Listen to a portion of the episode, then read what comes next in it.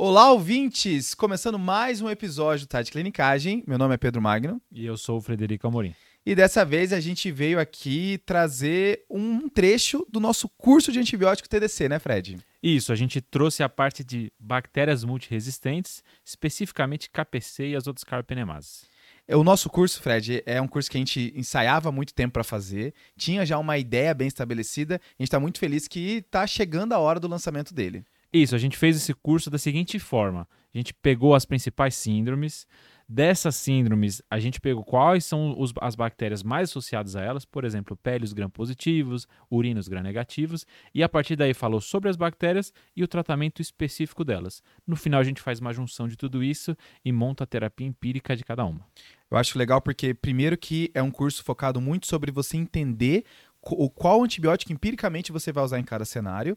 E é uma ideia de constru construindo o raciocínio ao longo do curso, né? Primeiro vai adquirir conhecimento de cocos gram-positivos, aí depois bacilo gram-negativo, aí depois você vai usar todo esse conhecimento para ir para outra área e aos poucos ir trilhando esse caminho, né?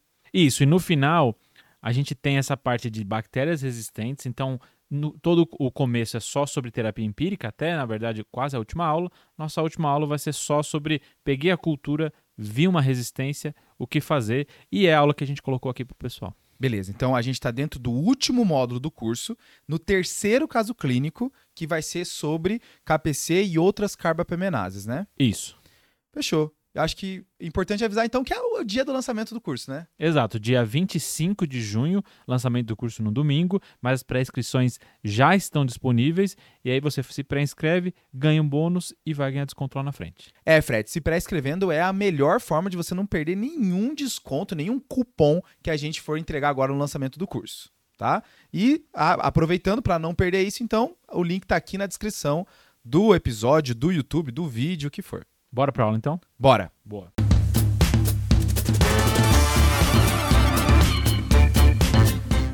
Então vamos agora para o nosso terceiro caso aqui do módulo de infecção multiresistente.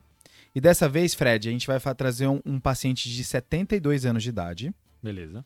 Que ele está internado por um quadro de AVC hemorrágico, que precisou já de intubação orotraqueal.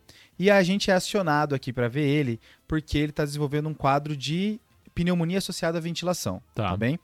E aí foi solicitado culturas, e na cultura do aspirado traqueal veio essa cultura aqui, uma, uma Klebsiella com resistência a tudo que foi testado.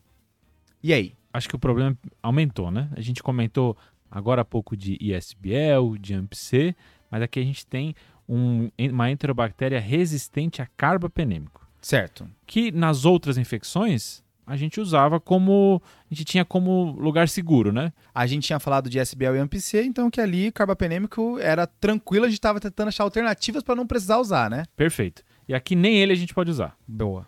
Então aqui eu acho que eu queria começar só esclarecendo algumas dúvidas, principalmente de nomenclatura, que acho que pode confundir algumas pessoas. Tá, vamos lá. A palavra KPC, ela, é, ela identifica uma proteína. A beta-lactamase se chama KPC. Tá bem. Não é a bactéria que é resistente a carbapenêmico que se chama KPC. Porque a origem do nome da, do KPC é uma Klebsiella produtora de carbapemenase, né? Isso, só que isso não quer dizer que quando eu tenho uma Klebsiella que é resistente a carbapenêmico, isso é KPC. Não eu posso ter uma Klebsiella que produz uma proteína chamada KPC. Sendo que essa proteína pode ser produzida por outras bactérias também. Exato. Escherichia coli, por exemplo, pode produzir uma proteína chamada KPC. Ok, então esse, acho que esse é o primeiro ponto, que o, o, no, o a letra K transcendeu a Klebsiella, né? Exato. Agora ela é do, do nome da proteína, por mais que tenha sido a origem a Klebsiella, mas agora é mais do que isso, né? Perfeito. E aqui, o segundo ponto é que o KPC não é a única carbapenemase. Tá. A gente tem outras carbapenemases aqui, e a gente queria dar destaque para duas. Bora. Que é a NDM e a OXA 48. Tá. Então, o que, que é, essa ressalva é porque os tipos de carbapenemase vão mudar o meu tratamento se elas conseguirem ser identificadas. Tá, então existe ainda então um novo, uma nova etapa de decisão, né? Infelizmente sim. Tá, eu achava que KPC já era meu maior problema, então eu ainda posso eh, ter ramificações disso, né? Exato. Acho que aqui vale a pena a gente só fazer uma pausa e comentar sobre a classificação das, das beta-lactamases. Tá. A gente comentou na aula anterior de SBL e AMPC que as beta-lactamases podem ser divididas dependendo da sua ação. Se elas forem contra a penicilina, é a penicilinase. Se elas forem contra a cefalosporina, cefalosporinase. E contra carbapenêmico, carbapenemase. Tá bem. Fa- Faz, fez bem tranquilo, né? Faz sentido. E só lembrando que se é cefalosporinase, ela também é penicilinase. E se ela é carbapenemase, ela também é cefalosporinase e penicilinase. Ou seja, vai acumulando. Ok, vai subindo no degrau, né? Perfeito. Só que existe uma outra classificação, que é a famosa clássica, que é chamada classificação de Ambler. Tá. A gente está comentando ela aqui porque a pessoa que vai ler sobre eh, esse tipo de resistência vai se deparar com essa classificação algumas vezes. Então ela divide em grupo A, B, C e D. Beleza. Grupo A são as ISBLs e o KPC. Tá bem. SBL que a gente já mencionou no casos anteriores e agora o KPC desse caso, né? Perfeito. Você vê que aqui a divisão não é pela ação dela. Você vai ter cefalosporinase e carbapenemase no mesmo grupo. Beleza. O segundo, que é o grupo B, é o grupo das metalobeta-lactamases. É, a gente está salientando esse grupo porque o tratamento delas é mais difícil. Então, quando ela aparece, a gente tem que ficar mais atento. Uma delas é a NDM, mas tem vários outros tipos, Ok. tá bom? O grupo C é da AMP-C. Ficou fácil, né? AMP-C, grupo C. Ok, acho que foi a mais tranquila até agora. Perfeito. E o grupo D ah, são as oxas, e aqui a gente vai salientar uma específica, que é a oxa 48. Aqui, por que, que a gente está salientando esse último grupo? Porque ela pode ser carbapenemase e também pode ser um pouquinho mais difícil de tratar. Então a gente vai comentar os detalhes de como tratar esses grupos diferentes no restante da aula. Lá no final, né? Perfeito. Fechou, Fred. Então, acho que a gente volta aqui os nossa, a nossa atenção para a KPC, que é a mais prevalente dessas carbapemenases, né? Exato. Pedro, acho que vamos começar então já a conversa- conversar sobre o tratamento desse tipo de infecção. Bora lá. Aqui a gente vai falar de novos antimicrobianos e especialmente novos inibidores de beta-lactamase. Tá. A gente tinha comentado de três inibidores de beta-lactamase: clavulanato, subactam e tazobactam. Fechou. Esses são os que a gente já viu aqui no curso já, né? Isso, mas para KPC a gente vai precisar de outros inibidores de beta-lactamase que são mais novos. Aqui eu vou falar de três. O principal e mais comum, avibactam, que vem junto com ceftazidima. Tá bem, ceftazidima com avibactam. Perfeito. O segundo, que é o vaborbactam, que vem com meropenem. Ok. E por último, o helebactam, que vem com imipenem.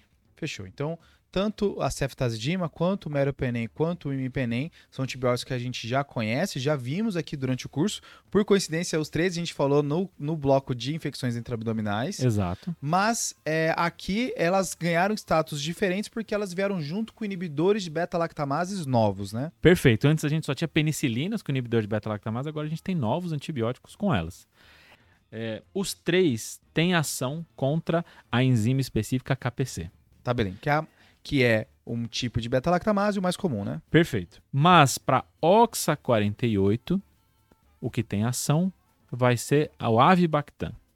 E nenhum dos três vai ter ação contra NDM. Então, por isso que a gente fez aquela separação no começo. Porque se for KPC, eu posso usar qualquer um dos três. Se for OXA 48, eu vou preferir o avibactam. E se for NDM, nenhum dos três, idealmente eu vou usar. Tá, Fred. Então agora eu entendi mais a importância da gente tentar identificar qual tipo de carbapemenase que de fato está acontecendo nessa bactéria. Isso, Pedro. E a gente pode fazer isso de várias formas. Mas isso é feito, de novo, como a gente falou do ISBL, é feito no laboratório. Tá. Existem testes fenotípicos, existem testes moleculares, existem testes que são tipo um teste rápido de gestação, por exemplo, os imunocromatográficos. Vários deles conseguem identificar a carbapenemase, não só se tem ou não, mas qual que é. Então, o ideal é você ver com o seu laboratório de referência se ele tem essa capacidade de fazer, se ele já não mostrou no começo. Às vezes o laboratório já faz automático. Veio resistente, ele testa. Tem local que às vezes não tem essa capacidade e faz a pedido, tem local que não consegue fazer de nenhum jeito. Então vai depender do seu laboratório de referência. Beleza, Fred. Mas antes da gente tentar desenhar o esquema terapêutico aqui de cada tipo, vale a pena a gente ainda falar que tem mais antibióticos novos que entraram aqui na jogada para tratar esses pacientes, né? Tem, a gente tem uma nova cefalosporina, que é o cefiderocol, Tá. e aqui até tem uma confusão porque ela não está muito classificada. A gente falou de quarta geração, quinta geração, que é o ceftaroline, que a gente falou lá na, na primeira aula, mas a cefiderocol já não entra muito em geração aqui. É uma para gram-negativos resistentes. É uma nova cefalosporina para gram-negativos resistentes. Beleza. Ela não gosta de rótulos, né? Pronto, é isso. É isso. Eu não gosto de rótulos, eu sou diferente. Beleza, então ela também eu posso utilizar aqui para KPC. Isso. Estudo, os estudos aqui são menores, mas eu posso usar tanto para KPC, NDM, quanto Oxa 48 e até para pseudomonas, acineto, estenotrofomonas, ela tem um, um espectro bom. Só que aqui ela é menos estudada e também muito menos disponível. Se os primeiros inibidores, se os inibidores de beta-lactamases já são pouco disponíveis em vários hospitais, é, essa então é bem mais difícil de achar. Fechou, Fred. Então, desses novos medicamentos que eu preciso colar aqui para poder falar o nome numa, numa velocidade só, é, a gente já englobou bem. Só que tem antibióticos mais antigos que são utilizados aqui nesse cenário, né? São, e aqui vai vir dois antibióticos principais que a gente ainda não falou durante o curso: as polimixinas e a tigeciclina. Ok. Começando com a polimixina. Então, a polimixina é uma medicação muito antiga, mas que tem uma ação principalmente contra gram-negativos. E ela ressurgiu nos últimos anos porque a gente começou a ter um monte de gram-negativo resistente e a gente precisava de alguma solução para isso. Tá, Então, para gram-positivos, anaeróbios, eu não vou usar. beleza. Só que ela tem ainda uma outra restrição que alguns gram-negativos são resistentes a ela, tipo serrácea, proteus, e a gente deixou uma lista no material complementar com é a lista de bactérias que são resistentes à polimixina. Ok. A gente tem duas apresentações mais comuns. A mais comum no Brasil é a polimixina B, mas existe a polimixina E ou colistina. Então, quando você for ler na literatura americana, que é mais comum a colistina, lá talvez você veja com esse nome. Existem algumas diferenças entre essas duas. A principal é que a polimixina B não tem muita excreção urinária. Então, eu evito em infecções urinárias, diferente da polimixina E. Então, a colistina eu posso, eu posso utilizar nas infecções urinárias, a polimixina B é melhor evitar, né? Isso. E aí, como a gente tem feito com os antibióticos aqui, efeitos adversos, Fred? Aqui é um grande problema, porque as polimixinas têm vários efeitos adversos e é muito comum o efeito adverso com polimixina. A gente vai ter principais dois: nefrotoxicidade Tá, e neurotoxicidade. beleza. Nefrotoxicidade varia de, de estudo para estudo, mas a gente tem alguns estudos mostrando até 50%, 60% dos pacientes apresentando nefrotoxicidade. Aqui podendo ser nefrotoxicidade tubular e depois até associada a distúrbio hidroeletrolítico, por exemplo. Beleza. Existe uma suspeita, talvez, que a colistina tenha mais nefrotoxicidade do que a polimixina B. Existe essa discussão. E da parte da neurotoxicidade, Fred? Aqui a neurotoxicidade vai ser tanto como confusão mental, é, parestesias, tontura, então mais inespecíficos, mas pode acontecer um evento adverso grave, que é bloqueio neuromuscular. Tá. Então, um evento grave pode acontecer com polimixina e é algo que a gente sempre tem que ficar atento. Então, a polimixina deu a perceber que ela tem vários efeitos colaterais, então o ideal, se eu puder, é evitar essa droga, mas às vezes eu vou ter que acabar usando. Fechou. Essa do bloqueador é uma coisa que aparece de vez em quando, né? Infelizmente, sim. E aí, da segunda droga que você dá destaque aqui é a tigeciclina. Isso, a tigeciclina é uma glicilciclina. Então, ela é uma, uma tetraciclina modificada. Ok, ela não entra no grupo das tetraciclinas, né? Ela é modificada, ela é um grupo à parte. Exato. E ela tem um espectro de ação muito amplo. Então ela vai pegar gram-positivos, isso inclui enterococo, MRSA, VRE, já está se empolgando aí. É, acineto para gram-negativo, não pega pseudomonas, isso é uma coisa que a gente tem que deixar bem claro aqui, e cobre atípicos e anaeróbios. É muita coisa, né? É muita coisa. Não é afetado pelas resistências dos beta-lactâmicos. Tá. Então, assim, seria uma droga muito boa. E aí? Qual que é o problema? Compara, os estudos que compararam ela à melhor terapia viável naquele momento, então compararam ela no tratamento de infecções resistentes com outra droga. Ela mostrou aumento de mortalidade, ou seja, talvez ela seja pior. Tá. Existe uma dúvida se isso não é pela dose. Então, o ideal, quando eu for usar, é usar uma dose mais alta que a gente vai deixar no material suplementar. Tá. É, Ela pega, mas quando bota pra brigar, fica essa dúvida assim se de fato pega bem mesmo. Exato. Se ela é superior para ser utilizado como uma primeira linha, mas então ainda existe um pouco de. Essa era a mensagem que eu tinha decorado dela, sabe, Fred? Que, que pega, mas não é bom utilizar. Mas então existe essa polêmica da dose, né? Isso. E uma outra coisa é que não é recomendado pelas duas diretrizes, isso é um consenso das duas diretrizes que a gente está comentando aqui, diretriz americana de tratamento de bactérias multiresistentes e a europeia de tratamento de bactérias multiresistentes, uma de 2022 e outra de 2023. As duas têm consenso de que não é para usar tanto para infecção urinária quanto para infecção de corrente sanguínea. Ok. Então isso é- fica um pouco mais estabelecido, né? Exato. E aqui, efeitos colaterais dela não são tantos, é mais gastrointestinal, náusea, vômito, diarreia mesmo. Ok, o feijão com arroz dos antibióticos, né? Exato. Mas indo agora para os antibióticos que a gente já mencionou aqui durante o curso, a gente não consegue resgatar nada aqui? Aqui segue o mesmo conceito que a gente comentou na aula de SBL e AMPC. Se eu tiver um antibiótico em que a bactéria é sensível e ele já era estabelecido para aquela infecção, por exemplo, quinolona para infecção urinária, minoglicoside para infecção urinária, eu posso usar. Tá. O fato de estar resistente ao beta-lactâmico não vai afetar o, o uso dessas medicações. O problema é que isso é incomum. O mais comum é aquela que é resistente, ela também é resistente à quinolona, também é resistente à Bactrim. A minoglicoside, dependendo da região, eu posso conseguir uma sensibilidade, mas infelizmente eu não tenho esse cenário tão constantemente. Mas se eu tiver, eu posso usar o que eu já, já iria usar como opção. Entendi. Então, se vier sensível a aminoglicosídeo e tiver uma super resistência a todos os carbapenêmicos, eu não preciso me emocionar e falar assim, "Ih, não quer, é muito, é, é uma bactéria muito mais resistente do que eu imaginava, não vou poder usar nada. Não, se é sensível, eu posso utilizar, a depender se o cenário já podia utilizar ou não, né? Exato. E o mais estabelecido aqui é a infecção urinária. Ok, Fred, então como a gente faz aqui no curso, dá as informações das bactérias, dá as informações dos antibióticos e agora a gente precisa tentar montar um esquema terapêutico para essa situação, né? Como é que a gente vai fazer aqui nesse caso o nosso paciente? Eu quero primeiro dividir em dois. Aqueles em que a gente identificou o tipo de carbapenemase e aquele que não. Beleza, eu só vi resistente a carbapenem. aquilo que você está falando de KPC, NDM, Oxa 48, né? Exato. Então eu quero dividir nesses dois. Então vamos começar por aquele que eu não tenho como identificar. Então é só vi que é resistente a carbapenêmico, o que, que eu faço? Tá. Acho que é o mais comum, né? Isso, eu só queria ressaltar aqui que a gente está falando de enterobactérias resistentes a carbapenêmico. A gente não está falando de pseudomonas nem acineto, que é um capítulo à parte. Que, por sinal, é o próximo caso, né? Perfeito. Mas então, pegando as enterobactérias resistentes a carbapenêmicos, o mais comum vai ser presença de uma beta-lactamase, AKPC. Ok, então não consegui saber qual é o tipo, vou assumir que deve ser a mais comum que a KPC. Pronto. Então, encarando que deve ser KPC, aí aqui, qual que é o tratamento ideal? Vamos dizer que eu estou no mundo ideal, o que, que eu consigo usar?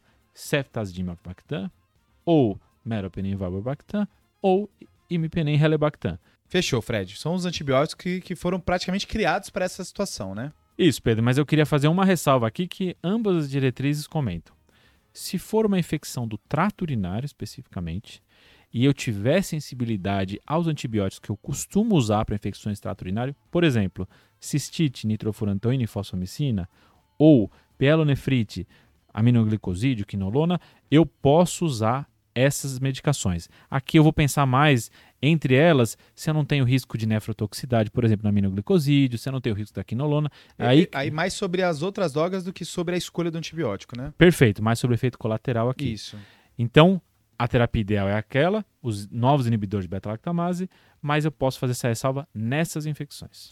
Tá me dizendo que novamente não é para se emocionar. Se vier uma bactéria resistente a tudo, mais sensível à nitrofrutoína, eu posso e uma e for uma cistite, eu posso utilizar, né? Manda ver. Então, tirando a ressalva da infecção urinária, eu vou acabar utilizando os antibióticos que foram criados para tratar os KPCs, né? Então, a- a- os inibidores de beta-lactamase, avibactam, vaborbactam e relebactam, né? Perfeito.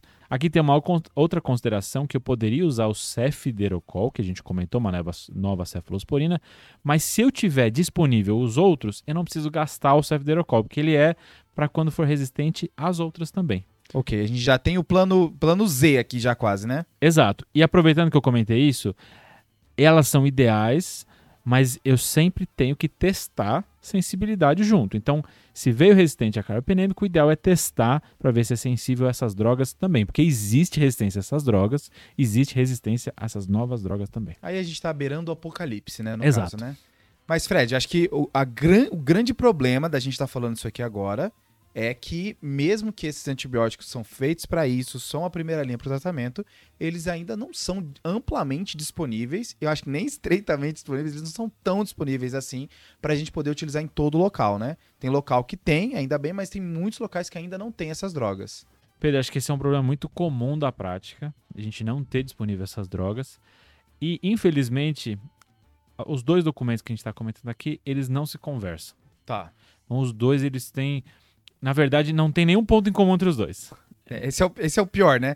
É, quando a gente estava montando aqui a aula, eu perguntei, Fred, beleza, vamos ver o que, que os dois têm em comum. Nada. Nada. Então, o que, que a gente vai fazer? A gente vai falar quatro alternativas. Algumas delas estão num, algumas delas estão no outro, e a gente vai fazendo as ressalvas aos poucos. Beleza, Fred, qual que é a primeira opção? A primeira opção que a gente vai comentar aqui é a tigeciclina monoterapia. O guia americano de bactérias resistentes recomenda usar como monoterapia, contanto que não seja infecção do trato urinário ou infecção de corrente sanguínea que a gente tinha comentado antes. É, né? essas são as ressalvas da tigeciclina que a gente mencionou. Isso, mas por que, que isso é discutível? Porque se você for para a diretriz europeia, aí a gente chega na recomendação 2, que ela fala para usar tigeciclina combinada. Tá, que é, então a segunda opção é fazer uma terapia combinada para tratar KPC, né? Isso, então a recomendação deles é pegar dois antibióticos que tenham sensibilidade in vitro, Vamos dar um exemplo: tigeciclina sensível, polimixina sensível, junto os dois. O paciente ele é resistente aos beta-lactâmicos, lá mero resistente, ertapenem resistente, mas quando mas essas essas antibióticos ele é sensível. Exato. Aí eu tento juntar dois que ele é sensível e os dou, e dou os dois juntos. Beleza. E aqui quais esquemas combinados que pode ser? Aqui pode ser qualquer combinação tipo tigeciclina com polimixina, polimixina com aminoglicosídeo, aminoglicosídeo com quinolona. Então eu pego dois desses que estão é, sensíveis in vitro junto. Beleza. Só deixando claro que não é obrigado ter tigeciclina, né? Tigeciclina é mais uma opção aqui, né? Isso. E essa terapia combinada não é recomendada pelo guia americano. Então você está vendo que a gente está sempre assim, um recomenda um, outro recomenda outro. Esse é o problema. Mas a gente quis trazer todas as opções aqui, porque a gente sabe que muita gente não vai ter acesso ao ceftazidime avibactam, então para ela saber opções que ela pode tentar usar. E que, ao mesmo tempo, quando tem várias recomendações diferentes falando coisas diferentes, é porque a gente tem um grau de incerteza muito alto aqui, né? Exato. A terceira opção, Fred. Aqui também é terapia combinada, mas eu pego uma medicação que é sensível in vitro e junto com mero. Que é meio contraintuitivo aqui, né? Porque se eu tô falando que o, o KPC vai ter uma resistência ao mero, então eu vou utilizar ele mesmo resistente, é uma coisa que parece que não vai funcionar. É, só que a ideia aqui é que se eu usar o mero numa dose alta e em terapia de infusão estendida, então 2 gramas de 8 em 8, sendo infundidos em 3 a 4 horas cada dose, pode ser que eu consiga matar a bactéria, mesmo se ela tiver mix mais altos, mix de resistência. Então aqui tem a discussão de qual até qual corte de mic eu posso considerar usar, usar o meropenem. Certo. E a nenhuma das duas recomenda muito isso, mas outras, outros documentos comentam sobre o uso do meropenem com outro, outro antibiótico. Então, essa é uma opção que a gente queria trazer aqui, mas esse uso combinado com mero já está caindo um pouco em desuso. Ok. E aí, então, a gente falou de disciplina, falou de terapia combinada com dois sensíveis, falou de usar mero mais um outro sensível. Qual que é a quarta opção? Aqui é loucura, né? Ertapenem com meropenem. então, a terceira opção já, já tá caindo de desuso, né? Por causa do meropenem, mesmo resistente. Aqui é loucura, que são os dois resistentes, né? Isso. Mas qual que é a ideia aqui? O ertapenem, ele tem uma ligação mais forte com essas beta-lactamases. Então a ideia é assim, eu jogo o, meropenem, o ertapenem primeiro, Aí as beta-lactamases ficam preocupadas com o ertapenem, o meropenem vai lá e entra. É, existe um nome para essa estratégia que é perfeito, que você não tá querendo falar, que é boi de piranha, Exato, né? exatamente isso, exatamente então, isso. você coloca o ertapenem pro sacrifício e aí o meropenem passa e consegue destruir, né? Isso, é o ertapenem suicida. Beleza. E aqui ele funcionaria mais ou menos como se fosse um inibidor de beta-lactamase. Então é como se eu tivesse o mero e um inibidor de beta-lactamase, que seria o ertapenem. Show. Qual que é a ideia aqui? Eu faço o ertapenem antes da dose, pelo menos uma hora antes da dose do meropenem. Essa terapia ela é comentada na, na, diretriz europeia, mas eles falam que não tem evidência suficiente nem para recomendar se sim ou se não, mas tem relatos de pacientes que melhoraram usando essa terapia dupla. Então, assim, você viu que a incerteza é muito grande. Então, nesse cenário, se a pessoa está nesse cenário de não conseguir as drogas novas e um paciente com infecção grave, o ideal é entrar em contato com a CCIH, ver as opções que tem no seu serviço, falar com a equipe de infecto. Acho que esse seria o mais prudente nesse momento. Beleza, até porque a impressão que passa é que nenhuma estratégia é favorável, né? A gente está num cenário assim que parece que nada vai funcionar, então tentar ver o que, que não o que, que pode funcionar um pouquinho melhor. É bem aquelas coisas que no futuro a gente vai rir dessas opções quando a gente lembrar, né? Beleza, Fred, mas tudo isso aqui no cenário onde eu não identifiquei, não sei qual é o tipo de carbapemenase e tô assumindo que é uma KPC. Isso. Mas vamos imaginar que eu consegui identificar e, beleza, se identificar e falar KPC é tudo isso que a gente já mencionou, né? Isso, mas a gente pode identificar aquelas outras duas também. Ok, se for aquela NDM, ou qualquer outra metalo-beta-lactamase aqui também. A gente colocou NDM como principal exemplo, mas tem outros também. As metalo-beta-lactamases, elas são resistentes e aí eu não, não vai me ajudar a usar necessariamente ceftazidime avibactam, por exemplo. Ok, elas são resistentes todas aqueles dessas classes novas, né? Isso, só que ela mantém sensibilidade a um antibiótico específico, que até agora a gente não falou, que é o quarto beta-lactâmico, quarto grupo de beta-lactâmicos, são os monobactans, que aqui a gente vai comentar especificamente do Astreonan. Tá, então ele ficou reservado para ser o último antibiótico Finaleira. do curso de antibiótico TDC. Exato. Vamos lá, o que, que a gente sabe sobre o Astreonan, Fred? Ele é semelhante aos outros beta-lactâmicos, então, pensando em efeito adverso, por exemplo, e a, o principal uso dele é contra gram-negativos, e aí aqui especificamente mais contra NDM. Só que a gente tem um outro problema. Geralmente, junto com o NDM, as bactérias fazem outras beta-lactamases. Então ela não vem sozinha NDM, pode vir um SBL junto, pode vir um KPC junto, e essas outras beta-lactamases inibem o astrionan. Então eu não posso usar o astrionan sozinho, eu tenho que combinar ele com um inibidor de beta-lactamase que inibe as outras. Então a recomendação atual é usar para NDM ou para qualquer outra metalo beta-lactamase, ceftazidime, avibactam, combinado com astrionan. Nossa, tá bem. Ficou bem complexo, né? Esse esquema terapêutico. E o Astriona ele é bem específico aqui, né? Isso, tem até. Está sendo estudado o Astriona junto com o Avibactam, mas como a gente ainda não tem essa, é, é, essa combinação, a gente acaba fazendo essa loucura. Fechou. E indo para Oxa 48, se vier isolado isso, o que, que a gente pensa? Eu vou preferir o ceftazidime avibactam do que aqueles outros dois que a gente comentou, merivalbactam ou imipenem relebactam. Ok, aí fica específico para o avibactam, né? Perfeito. Beleza, acho que deu então para entender as, as, principais aqui beta-lactamases. Acho que é bom para a gente encerrar aqui, falar, resolver o nosso caso, né? Que é aquele paciente que tinha uma pneumonia associada à ventilação e que veio uma Klebsiella resistente a tudo. Como é que a gente então seria o nosso esquema de tratamento para esse paciente? Aqui o tratamento de escolha seria o ceftazidime avibactam. Se pudesse ter a testagem para ver se é sensível, melhor, mas a princípio ceftazidime avibactam. Acho que é importante a gente ressaltar aqui, Fred, que a gente sabe que esses antibióticos eles são de difícil acesso, né? Não estão espalhados como deveria estar. Sim. É, mas que é importante a gente sempre fazer essa pressão de conseguir cada vez mais remédios, porque assim como já teve coisas na medicina há tempos atrás que era difícil e agora são comum, agora a gente tem que sempre pressionando para ir avançando também nisso. Aí, quem sabe um dia sonhar com o momento onde vai ter cevitas de mavibactam em vários locais, né? Perfeito, acho que a gente pode encerrar nosso caso aqui. A gente agora vai para as aulas de Acinetobacter e Pseudomonas resistentes. Esse podcast tem como objetivo educação médica. Não utilize como recomendação. Para isso, procure seu médico.